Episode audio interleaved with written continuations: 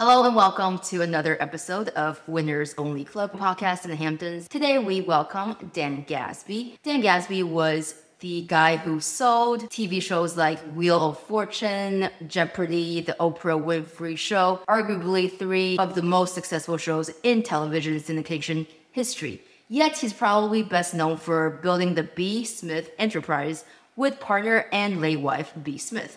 Today we welcome Dan Gasby. Hello. Hey, Hello. Hi. to be here with you. Yay. So today we are in East Hampton at Dan's home. Tell us a little bit about your work with all these shows. Uh, well, I started out in television in Memphis, Tennessee, a boy from Brooklyn, and so TV advertising uh, in Mississippi, Arkansas, the Boot Heel of Missouri, and Memphis itself. And I come to realize that it's a different world, and I had to go into some backwoods places and sell advertising at twenty dollars a pop for uh, commercials. I learned how to write commercials. I learned how to produce commercials, and I also learned how to sell advertising time. And to make a long story short, I when I left there, I went on to work for a little company back in the '80s called Turner Broadcasting. And when Ted Turner was trying to get a little station called WTBS, that is now Behemoth, the superstation, and built from there all of the TV and media conglomerate that became part of Time Warner's Colossus. Uh, so I learned from the ground up how to sell and how to create ideas. And I also had a TV show myself with my late wife that actually launched the career of R. Kelly and Eric Benet. And uh, so I, I learned how to take something that was a, a seed of an idea and grow it into a, a, a real uh, oak tree. And I did that. And we had the, the late and lovely good friend Natalie Cole, who was the host of the show. It was an amazing show. It was the star. It was the it was the competition to Star Search, but it was the forerunner to a little show called American Idol. A lot of the people who started on my show ultimately went on to become uh, producers and directors of American Idol. Dan, that was so good. And I, I have such a good follow-up question. I just, one second, please. I just want to make sure that this camera is really on you. Um, is that, just a little tiny bit.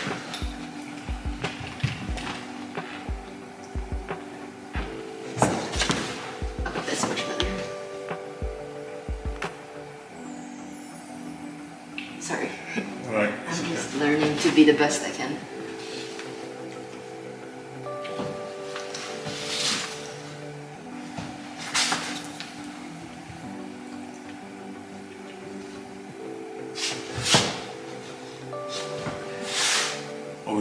Pick it up from there?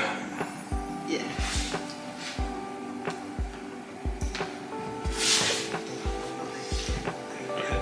Sorry about that. Um, so I don't know if it's if we say that again or just the last part again. My career started in 1978 in Memphis, Tennessee, where I sold uh, local television for then fledgling startup TV station WPTY. And I sold in Mississippi, Arkansas. I sold in the Boot Heel of Missouri. Uh, I sold throughout Tennessee. And I learned on the ground how to walk in, talk to an advertiser, understand their needs, then come up with a concept. And I was selling what we used to call it $5 a holler television advertising, where you go in, talk to them about how television is powerful, how it could, you know, was the sum of all media, sight, sound, motion, and emotion. And then I would told them, uh, tell them that uh, I can make your cash register sing by using advertising. And so I wrote the commercial, I directed the commercial, I would write the script, I would sit in the, in the editing room and cut it, up cut it, and watch the watch the cash register ring and come back for the second order because it's not getting the first order that counts. You want to be able to get reorders. Anybody can sell somebody something once. The question is, do you build a relationship? Do you build a community? Do you build trust? And that's how you get a reorder. That's how uh, you build uh, a business, and that's how you become a good salesperson. It's the ability for someone to be able to close their eyes and know that you can guide them through whatever maze or obstacle there is. Actually, I want to share with everyone that Dan really is a good sales, not only a good salesperson. I think when you go from doing whatever you do to a teacher at whatever you do, that's when you know you're really good. And if you don't mind, I'm gonna get my notebook because it's over there. Yeah, go ahead. The first time we ever met. Okay, so Dan Gasby your value slash join. Dan G said, number one, present your idea. He says to make sure it's inviting and enticing. Yeah, let me tell you about my idea. Number two, ask, what do you think? And then you wait and listen to the client and talk. And then number three, restate what you stated. This time, including their objections, if any, or feelings or thoughts. So, for instance, so you mentioned this, this, this, and then you restate what you said. And then number four, ask, how would you feel? How would you feel good about feeling? Because when it comes to sales, it's not just logic. Emotion plays a huge role to it. Because it's like love. It doesn't have to make sense. People just do what they feel is right, essentially. And then number five, order. Now that's the part where I had the hardest part in because I think I was relatively good like marketing and, and being like putting on the show. But the last part was kind of very scary to, to say, hey, let's do this. So I told myself to pretend I'm on camera because on camera I'm like, hey, but in person I freeze. So I just pretend like I'm on camera and say, hey, let's do this. Why don't we just make a commitment of three months? And then a quote to go by that is from B. Smith is I stand on a mountain of no's for one yes. Dan Gasby, the man himself, what do you have to say or add to? Well, I'm particularly proud of you. And when I met you or talking to another friend, and you were so uh, enthusiastic and so focused, you know, at this stage in my life, uh, I want to be known for one thing. If I see someone deserving of help and I can help them, then I'm going to do it. And I saw you have all the skills, you have all the drive. Sometimes you just need to hear someone else tell you what you can do and what you can achieve. Because a lot of things, like pennies in a washing machine, can rattle around in your head. But the question is, can you get them out or can you listen to them objectively and see what they mean to you, what you hear someone else saying? I see you. I know where you're going. Hey, have you thought about this? Is it time to think about this, this, and this, or something else? And to let that percolate, let that sort of uh, just happen inside yourself. And then you go and do it. Thank you. My pleasure. Would you call yourself a businessman or producer first? I call myself a person that likes to tie knots. I like bringing things together, bringing people together, bringing ideas together, taking disparate things and building something that can be greater than the, parts itself. The name of this podcast is called Winners Only Club. What's your definition of a winner and what's your definition of a loser? Well, first of all, uh, let me put it to you this way everyone loses. And my wife had a quote that has become synonymous with her I've stood on a mountain of no's, so one yes. And if you really think about it, in a sports vernacular, if you get one hit every three times you're up, that means you failed to get a hit two out of three. So you failed 66.7 times, but 333 will take you to the Hall of Fame. The question is not just winning, it's what you learn from losing. And I've always believed one thing. People who started out on on, home, on third base and think that they hit a home run don't know what it takes to get into the batter's box when some when the pitcher has a different type of ball he's throwing or he's throwing harder. Uh, so I, you know, losers is an attitude. Winning is a habit, and uh, I don't like to get.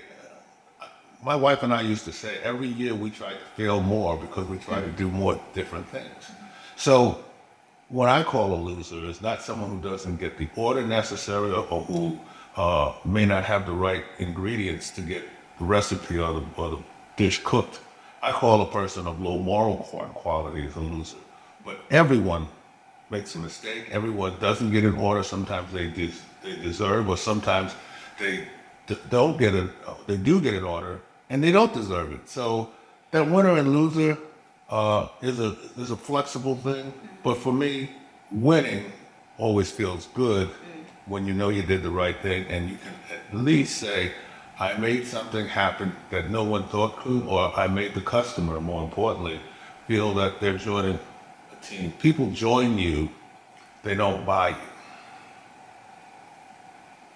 Who's the biggest winner in your life? Oh, my wife certainly is.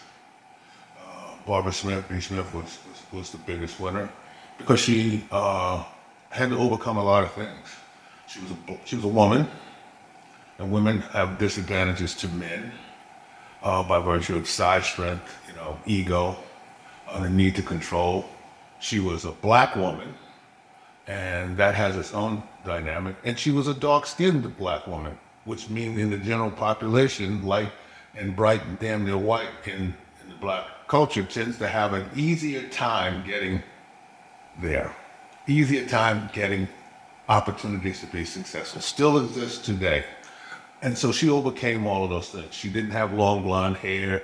She didn't have blue eyes. She wasn't what was considered classic looking in the American quote unquote sense. So she's she is the to me one of the biggest winners. Uh, the other was my father because he overcame a lot of obstacles. Uh, he uh, had, had, polio and he uh, knew he, worked out as much as he could and was strong and was a handsome man uh, who was elegant. Uh, and then my all-time hero, uh, the guy that I revere is Jackie Robinson, because to be the first in something where people didn't want to see you succeed was unbelievable. I mean, that, that man uh, went through hell, and he suffered from it. He had diabetes. You know, he aged prematurely because of the weight of systemic uh, racism. That's why I'm so forceful about caring about doing the right thing and seeing people of all different uh, perspectives, races, genders, sexuality, get their fair share. B. Smith, mm-hmm. we all want to know how did you land such a dime? Uh, I walked into a restaurant, asked her out. Uh, she got hugged by someone as I was waiting. A, a beautiful story, short but, but sweet. I didn't think she would date me. I, I went to a bar restaurant and at brunch time, she jumped out of a car with another beautiful woman. I asked her for a hug. She gave me a hug. And then she pushed me back and said, Your life might take a turn for the better if you make a phone call. Because I, you know, like you don't ask for the order. I didn't. I, I thought I couldn't uh, be with someone like her. And then all of a sudden, uh, two weeks later, uh, we went on lunch date, and uh, we had a it was like hand in glove. It was like two two palms coming together, and uh, I took her to my uh, favorite restaurant. She walked around the streets of New York City, and I kissed her on the cheek. Walked about five steps away, ten steps away, turned around, and she was still staring at me.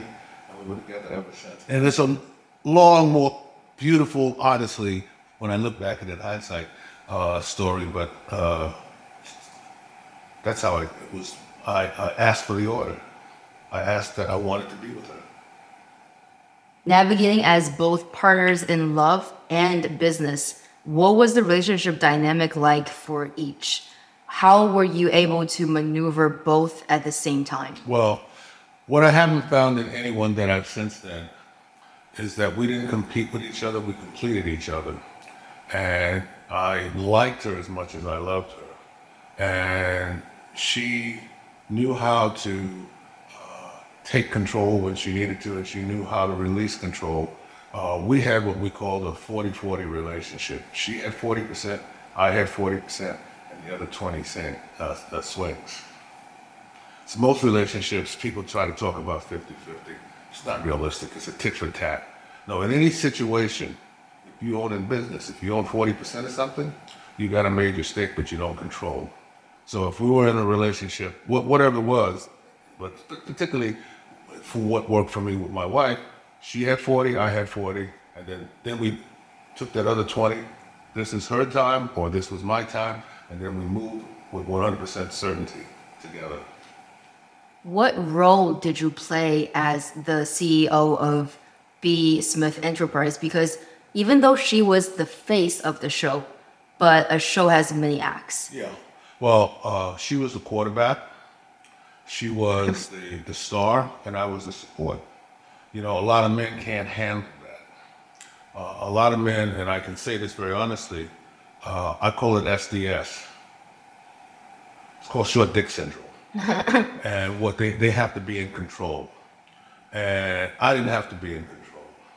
Uh, and you have to like who you love, not love what you like.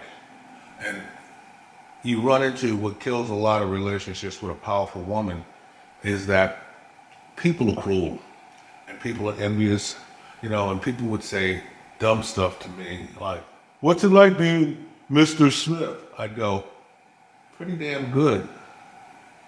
I wake up with a beautiful woman every morning. She smiles at me. We do things together. I can't wait to, I hate to leave her. I, I, I can't wait to see her when I have to go somewhere. You know, so what you have to do is you have to put them on their heels because envy is the thing that kills more relationships or the toxicity mm. of people being envious. We never hung out with a lot of couples because a lot of couples and, and in front they look lovey-dovey, but in the back there was always this stress, this tension. We didn't have that, you know. And then we were in the restaurant business, and you know, I knew my place. I knew that she was the star. I never tried to usurp that position. I never felt inferior because of that. Uh, and she she understood. And if she says, "Honey, I need you to do this," yeah, okay, baby. I've heard that women who are more dominant um, socially are more submissive romantically. Is there some truth to, to that? Uh, I guess in any situation it could be. Uh, we had a we had a torrid love affair. I mean, we were married 28 years. Uh, she was uh, she was beautiful in, in every possible way. She was loving. She was a tigress and she was a kitten. She was uh, controlling and she liked to be controlled. And what I'm saying by that is we shared uh, intimacies. There wasn't no, uh, you know, me, Tarzan, you, Jane. It was we loved each other. I was doing my research, and it seems like everyone knows B. Smith as the face of the empire, but we know that it takes a team to build an empire. Mm-hmm. Can you kind of shine or shed some light to what did you do behind the scenes for well, her well, business? Well, I, well she was a creative force. I handled the day to day nuts and bolts. The biggest thing that women have that's the problem when they become successful is the guy can be jealous or insecure or or they, they allow what I call time ticks. You know what a tick is? A tick that gets on your skin? Well, time ticks suck the blood or suck your time away. And there's always somebody trying to, uh, even incidentally or unintentionally, but most of the times it's intentionally because of envy, they're trying to separate. A situation goes wrong, well, I told you he was no good, or you shouldn't, you know, they want to jump on board because what they want to do is separate these two people because usually they don't have it. Usually they don't have that relationship, and your relationship, when it's great, reminds them of what they don't have. So I, I, I managed. I, I kept the, the tough stuff away from her so that she could be creative, and so she could be. She was at thirty thousand feet, and I was on the ground just keeping the, you know, keeping the, the, the enemies of time and jealousy and needs uh, at bay. Can you walk through how a contract would be made from beginning to end? Well, usually what happens is what was so amazing is that we'd see something like we wanted to do a TV show, and B had an idea we should do it at a house. So we bought a house and uh, at the beach in Sag Harbor, people laughed at us. We cut the roof. The, we put skylights over the uh, over the uh, the stove, the ovens, and and, and the, the cooktops, and we told people we want to shoot a TV show there. And they laughed. And then when we had people like Henry Winkler or Danny Glover, you know, or, or Little Richard, I mean, they couldn't believe that we did it. uh, because we could look at something and make it happen. Probably the biggest thing I miss is that I'll never have someone that we could look at something and say we're going to do it, and when most people just dream, we did it. One of my definitions of a winner is someone who doesn't just sit on their ideas, someone who takes action. Yeah, well, you can shoulda all over yourself. I should have done this. I should have done that. We never shoulda all over ourselves. We did it. Did you call her B or Barbara? I call her Sweetie. It was either Sweetie or Sweetie Pie, uh, you know, and then, uh, you know, or Barb. You know, my daughter called her military bar because she was very focused. Mm-hmm. Very rarely can you find someone that can do it all. Mm-hmm. She could cook. She knew how to clean. I mean, really knew how to clean. She could make a bed like the- what she was taught by her father from, from a military standpoint. She could wear cut up jeans, or she could take a sweater and turn it around backwards and make it look like a totally different outfit. She was always kind. Uh, she was a true diva. There was no attitude. She didn't use those colloquialisms. She she was she was classy. Classy. And it, and it was one of the problems she had, and that's part of the problem about being black Yeah. in America. You know, uh, her voice and her diction and her English was so precise that some black people said she talked white, and some white people didn't like her because they wanted her to be more black. And so she was always in this, but she knew how. She was like the. She was like the eye of a tornado. Stuff could swirl around her, but inside she was calm, and she understood. I mean, we would laugh. We would see people who would come into the restaurant only when we were there so they could get something free. And we would, we knew what the prices for the stuff was. And uh, we would just give it to them, see how much they would eat or drink for free, and, tell, and then they'd tell us how wonderful we were. We just, we knew they were, they were ticks. Yeah. We used to call people who were uh, out for themselves ticks. We had time ticks, we had food ticks, we had drink ticks. We had a lot of, you know, a tick is an animal that lives on a host. Yeah. And it sucks it dry. And sometimes, I mean, we we we let them drink because we knew what we, what they were drinking. Yeah. Or we or we shortened the drink because they weren't paying for it anyway. And then you always found out who they were when you said, "Well, uh, I'm going I'm going back to and I, I know you're getting ready to run. Leave a tip for the for the bartender." And some of them did, and some of them did Wow. Even because people, yeah, yeah, because they're cheap, and that's what you learn in, in business is that people always eventually show who they are. They can't get away from it because they get comfortable, and then their personalities are revealed.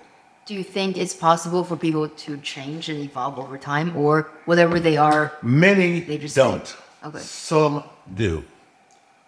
By and large, no, but there are those rare exceptions.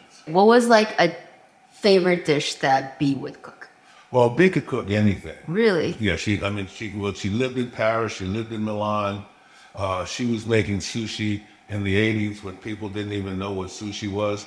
Our uh, all of our great chefs, uh, especially in the New York restaurant, were Malay. Uh, you know, were Chinese or Malaysian, uh, and she taught them how to cook soul food. But she could. She she was not a chef, and she was not culinary trained. But she, like her mother and her grandmother, like my mother, my great aunt, my grandmother, come from, you know, these women could cook. Oh. They're not there now. They, they were edged out or pushed out. Uh, my mother, her mother, her grandmother, she sat at their knee and learned. I saw a funny TikTok video the other day, and they were like, Meghan Markle, you claim to be half black. Come over, make me some fried chicken, and I'll judge how black you are. Yeah, well, that's, What do you think about that, well, yeah, that's, you know, uh, that was one of the biggest problems we had with our restaurant. We had a restaurant 19 years, was Oh. now called Bill Bouquet. And people would come there and go, oh, well, there's no soul food. And, and I would say, what do you see out there? I go, what do you mean? What do you see? Well, you see boats and water. Well, what kind of water is that? Well, it's salt water. That's seawater, right? What's in what's in what's in seawater? Fish. It's a seafood restaurant. Racism is so pernicious that you could be any other ethnicity and you could open any restaurant you want. You could be white and open up a, a Chinese restaurant. You could be this or that and open up a Greek restaurant. Not even be Greek, but probably what you'd have to be. But when black people try to do it, it's like you only can cook soul food. None of her books were soul food books. She would take soul food or quote unquote black food, quote unquote, was American fare that came from the Africans, the American Indians, and Europe, a, a, a collage of different uh, people and ethnicities, and she would transform it or was transformed. But we didn't do soul food. It seems like she grabbed stereotypes, generalizations by the neck, and just said goodbye. She broke them down. She dissolved them. She took. Uh, she always had to overcome that. You know, quite honestly, uh, she could do what any of the great ones could do. You know, one of the nicest things that I remember is when she met um, uh, uh, uh, uh, uh, Julia Childs. And Julia loved her and told her that, you know, of the people on television, well, you know some of the people I'm talking about, she was so much better and could cook so much better and was so much more gracious and so much more inviting. That was from Julia Childs, rest her soul. She loved me, loved her. I yeah, I I think we're in sync now, Dan, because I literally that was my next question. I was going to mention Julia Child and if you guys liked her. Loved her. Amazing. Loved her. She she had a worldview. She was and and she could uh, she could make fun of herself. Yeah. And she you could tell that she wasn't as i like to say most people you find uh, at some point if they're not real they get they're constipated. They're stuck up.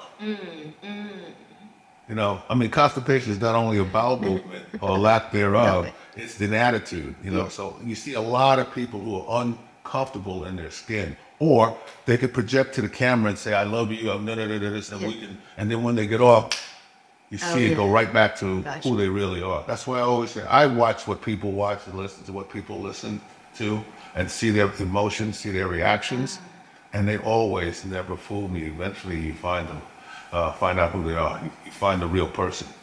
You're very observant, I am. like a true Pisces. I am, and, and I am. A, I'm a Pisces with, with, with all, everything in Pisces. So my highs are highs, and my lows are lows. Yeah. But I learn how to come back, and I know when I go into a low period, uh, I know it's time to to uh, bounce back. I'll tell you a little secret. Please. When things are not going well, I put a timer on, and I close my eyes, and I try to walk around for five minutes, blind and I bump into stuff, or I don't want to move, or I try to pick something up, or I take a pen and I'm right-handed. And I try to do stuff with only my left hand. And what it reminds me of is that no matter what you think you're dealing with, it's really your health is everything. Mm-hmm. Having two hands, having two legs, being able to see, and it usually bounces me back almost instantaneously because I can get up and walk out. I can pick and grab. I can do this, and and that's that's that's one of my secrets to staying positive. To close your eyes and walk for five minutes. Try, yeah, yeah, and then you realize everything else is a whole lot of bullshit. I heard in another podcast because I was doing some field research that an entrepreneur really becomes an entrepreneur during the difficult times. No, you don't learn anything from from success. You only learn strength, resiliency, uh, the ability to come back when you have failure. Failure teaches. Success creates hubris. What's the one? Hubris, arrogance. Hubris. H Oh, H U B R I S. Hubris. hubris. I like that. I, I'm like a sucker for words and phrases. I, I love that. words. Words are beautiful. Words. Sure. Yeah, I, I- nothing better than being able to paint a picture Yeah. that someone can see in the back of their Yeah. head Yeah. with words. That's why I love the word constipated because most of the people think of that and you got to take Metamucil or Ex-Lax. Yeah. But the mind can be constipated too. Body can be constipated. The mind can, hmm. the attitude can be constipated. Yeah. I recently think that coconut water, I don't know if anyone watching or listening can agree, is a laxative. Oh yeah. okay, cool. So I'm not the only one, thank God. No, no, it's a laxative, but you know, I mean, people indigenous to areas with coconuts knew that you got more electrolytes Yeah. from coconuts. You oh. know, you know that that's it's a healthy water. You know, Yeah. it's chock full of vitamins and, and, and electrolytes. I mean, you're sitting there in 90 degree weather, crack that nut, but what do you got to do? You, you got to work to get to that nut, to get to that, that pulp, to get to that juice.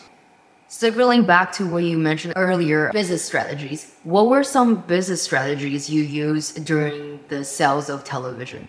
Uh, well, the, the first thing I learned was to always be able to. There's an old saying: sell the sizzle and not the steak. Sell the candy on top and not cake. Sell the sizzle, not, don't sell the steak.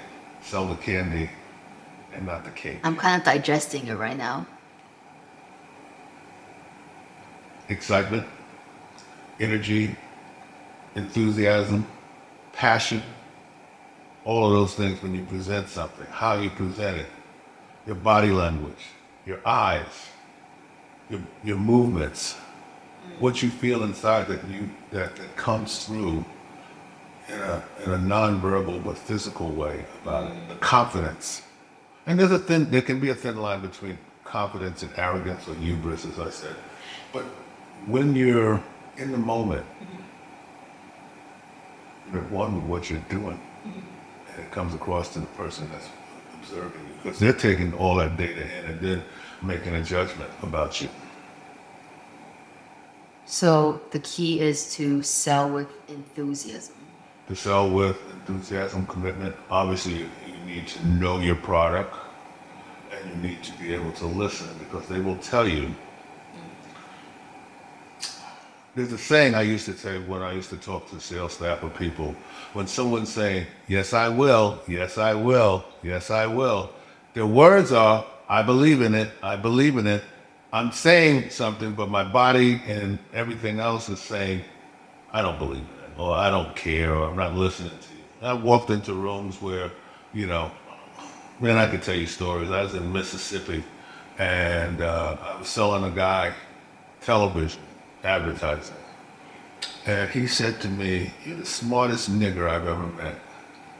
And I said, "Well, if I was a Martian and I could make you money, you should use me. Might even want to go to Mars." Maybe you could sell there. So I knew how to deflect things and never let uh, the first shot knock me out. I may get stunned, but I back up, see see where I am, see who I'm dealing with. Do they have any more coming?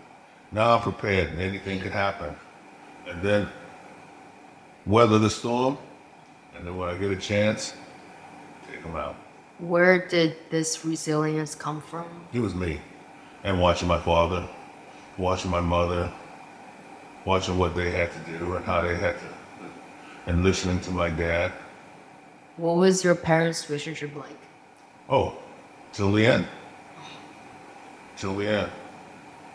My mother and father loved each other. And my father taught me how to be affectionate. He would kiss me. On the lips?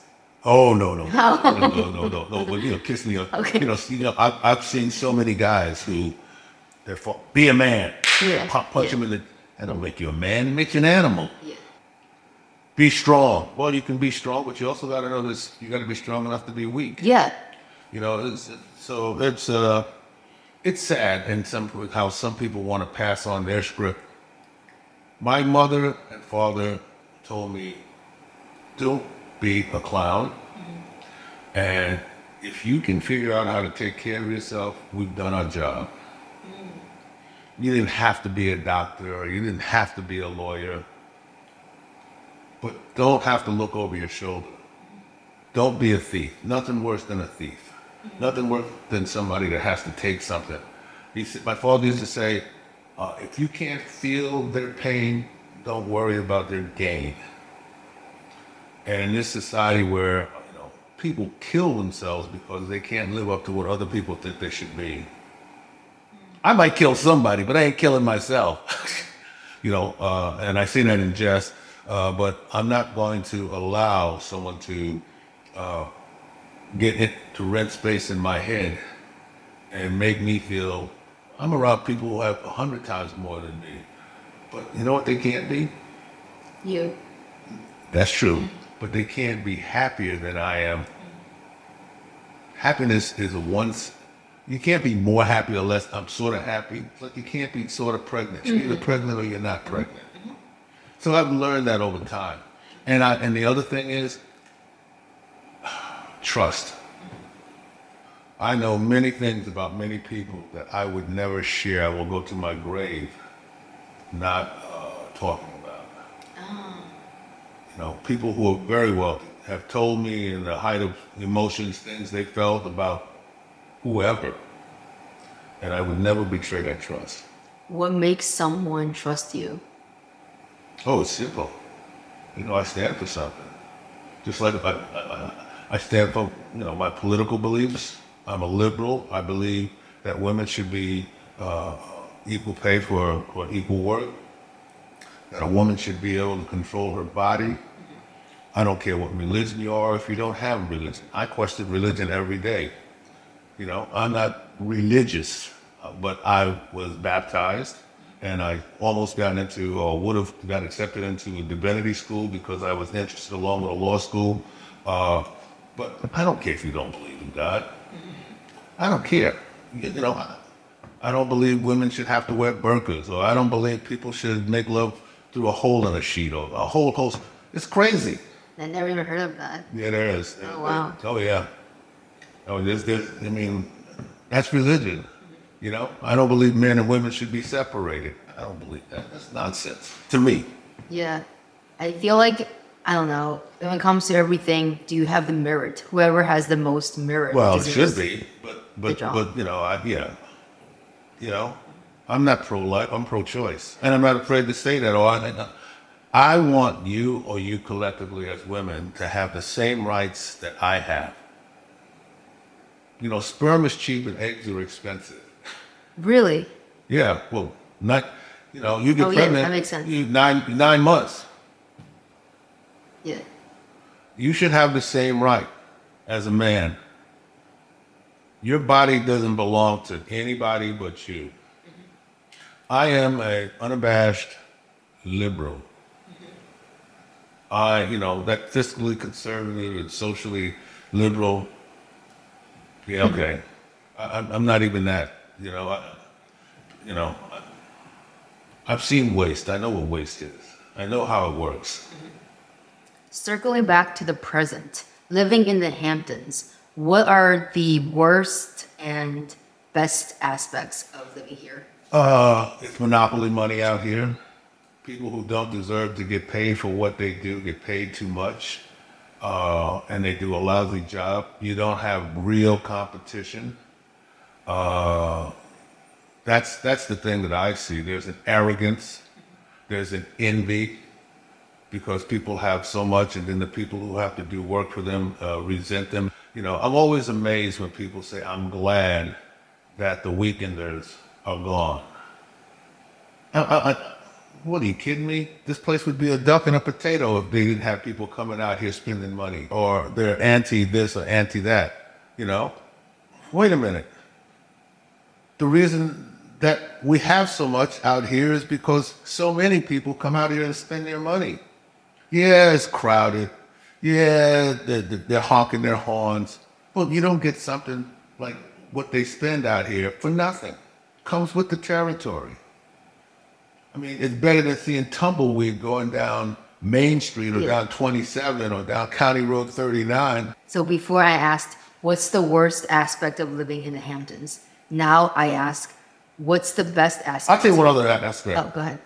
uh, the kids that live out here uh, are a lot of them are they have no social skills. They're like, it's like they, they, they were raised by werewolves or vampires and their attitudes and how they act in restaurants or on the street or, or entitlement. That's, that's one of the big things. You see that most of them are, they, they couldn't take a punch or work hard. If they, if they weren't in the Lucky Sperm Club, they wouldn't, they're, weak. They, they're weak. They never had the hustle. They, ne- they don't know how to say hello or to look you in the eye. You know, and they'll, they'll, they'll fail upward because mommy and daddy will provide them with the tether, you know, the umbilical cord of success and money that they have. And, and, and but, you know, they've never been punched in the face, so they don't understand what a fight is really like, but they can get uppity and angry and arrogant. That's one of the worst things that I've seen out here. Okay. Not all of us. No, no, no, but a good deal. What's the best part about living in the Hamptons? The light, uh, the weather, the sun, the combination of you can be in the middle of a field watching vegetables grow, or you can be on the water looking out into Great Peconic Bay or into the uh, ocean.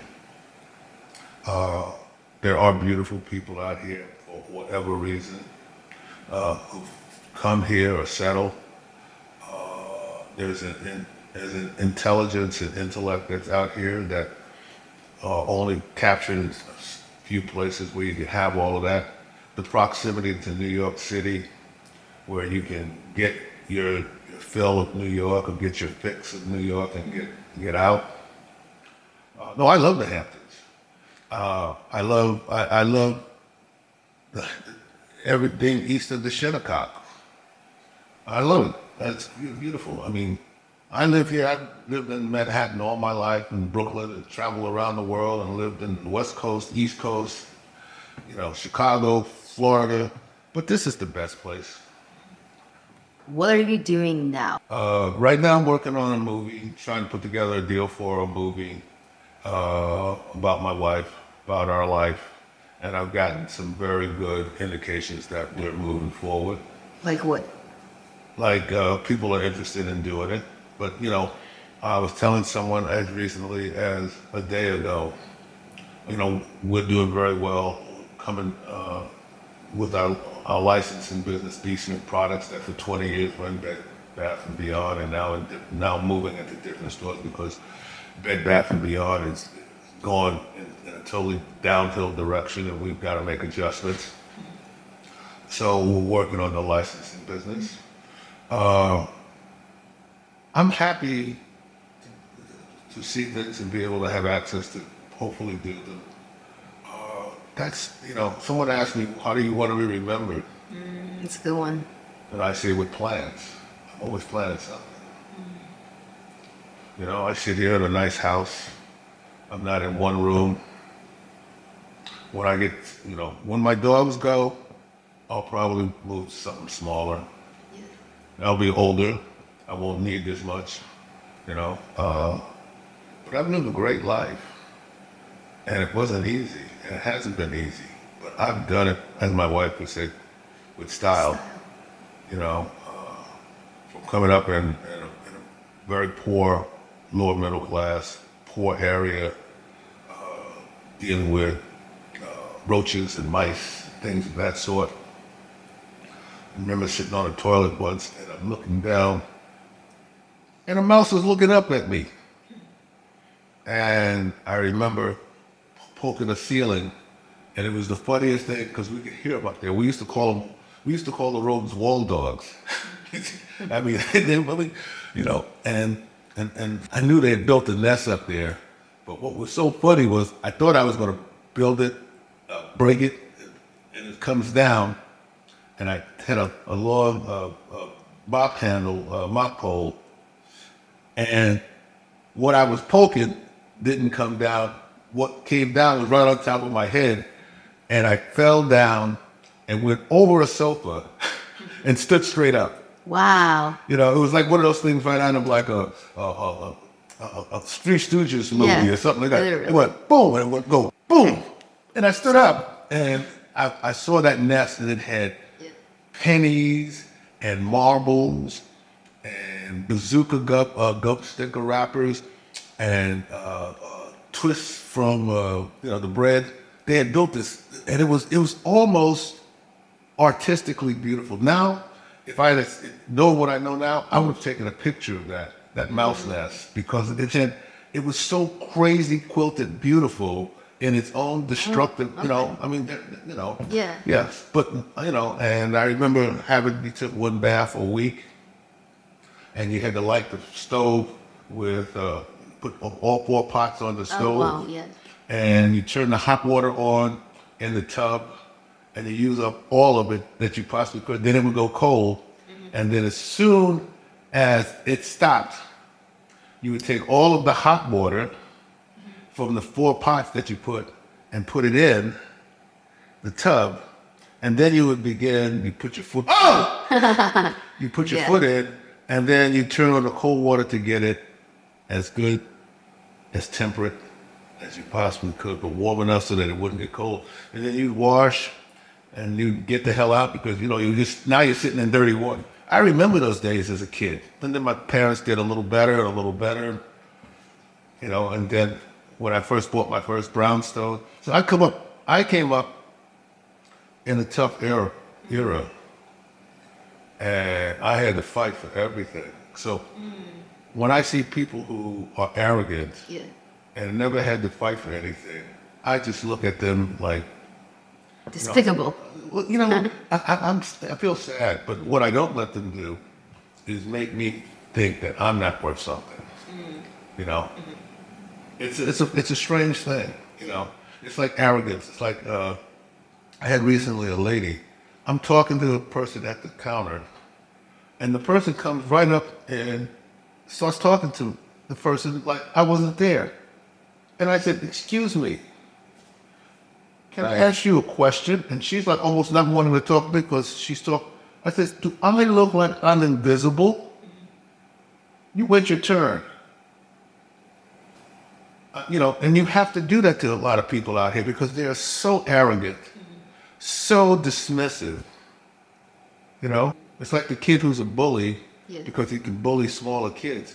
When he gets in a room with kids the same size, they beat the crap out of him because he he doesn't Yeah. know how to fight. He doesn't have any tools. He Wait. just has bullying. Which side of the bullying were you in high school? Oh, Bullied or uh, bullied? Uh, no, I was never bullied in high school, but I was bullied on the street by older kids. Yeah, I got beat up. Yeah. They were much older than me. And one kid did that to me, and beat me so bad.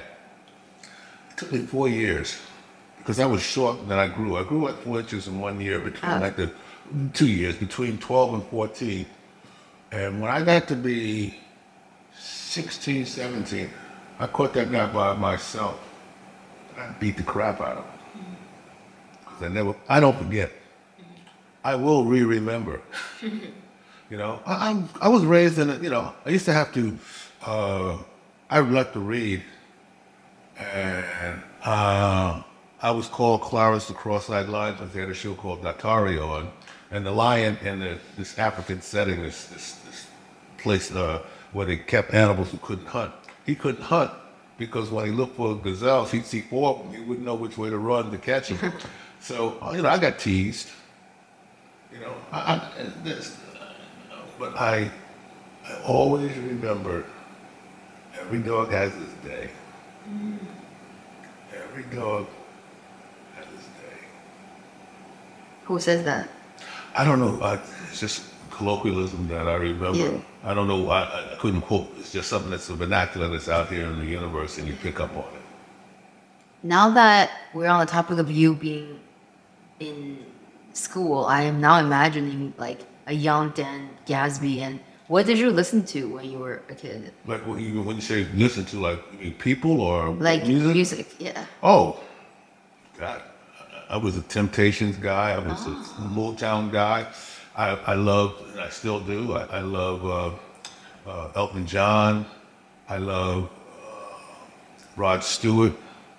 Uh, I was, I, I love country. Well, back then I didn't, I didn't know country music until I went and lived in the South. I lived in Tennessee and started listening to, you know, Tom Petty and, and Moe Bandy and Willie Nelson and, and, and uh, Uh, I like uh, Jerry Lee Lewis, you know, Bob Wills and the Texas Playboys.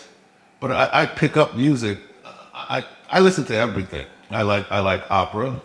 I I uh, I love uh, Asian music. I mean I, I mean I've listened to uh, you know it's the beat or it's the words. You know, there's nothing better than country and western songs about you know she got the gold mine, I got the sham. You know, Yeah. it's that kind of thing. I, I love you know. Yeah, it's it's funny and it's also relatable. Oh, it's, it's, it's part of the ethos of our society. You know. I want to know when it comes to the current artists, who is your favorite?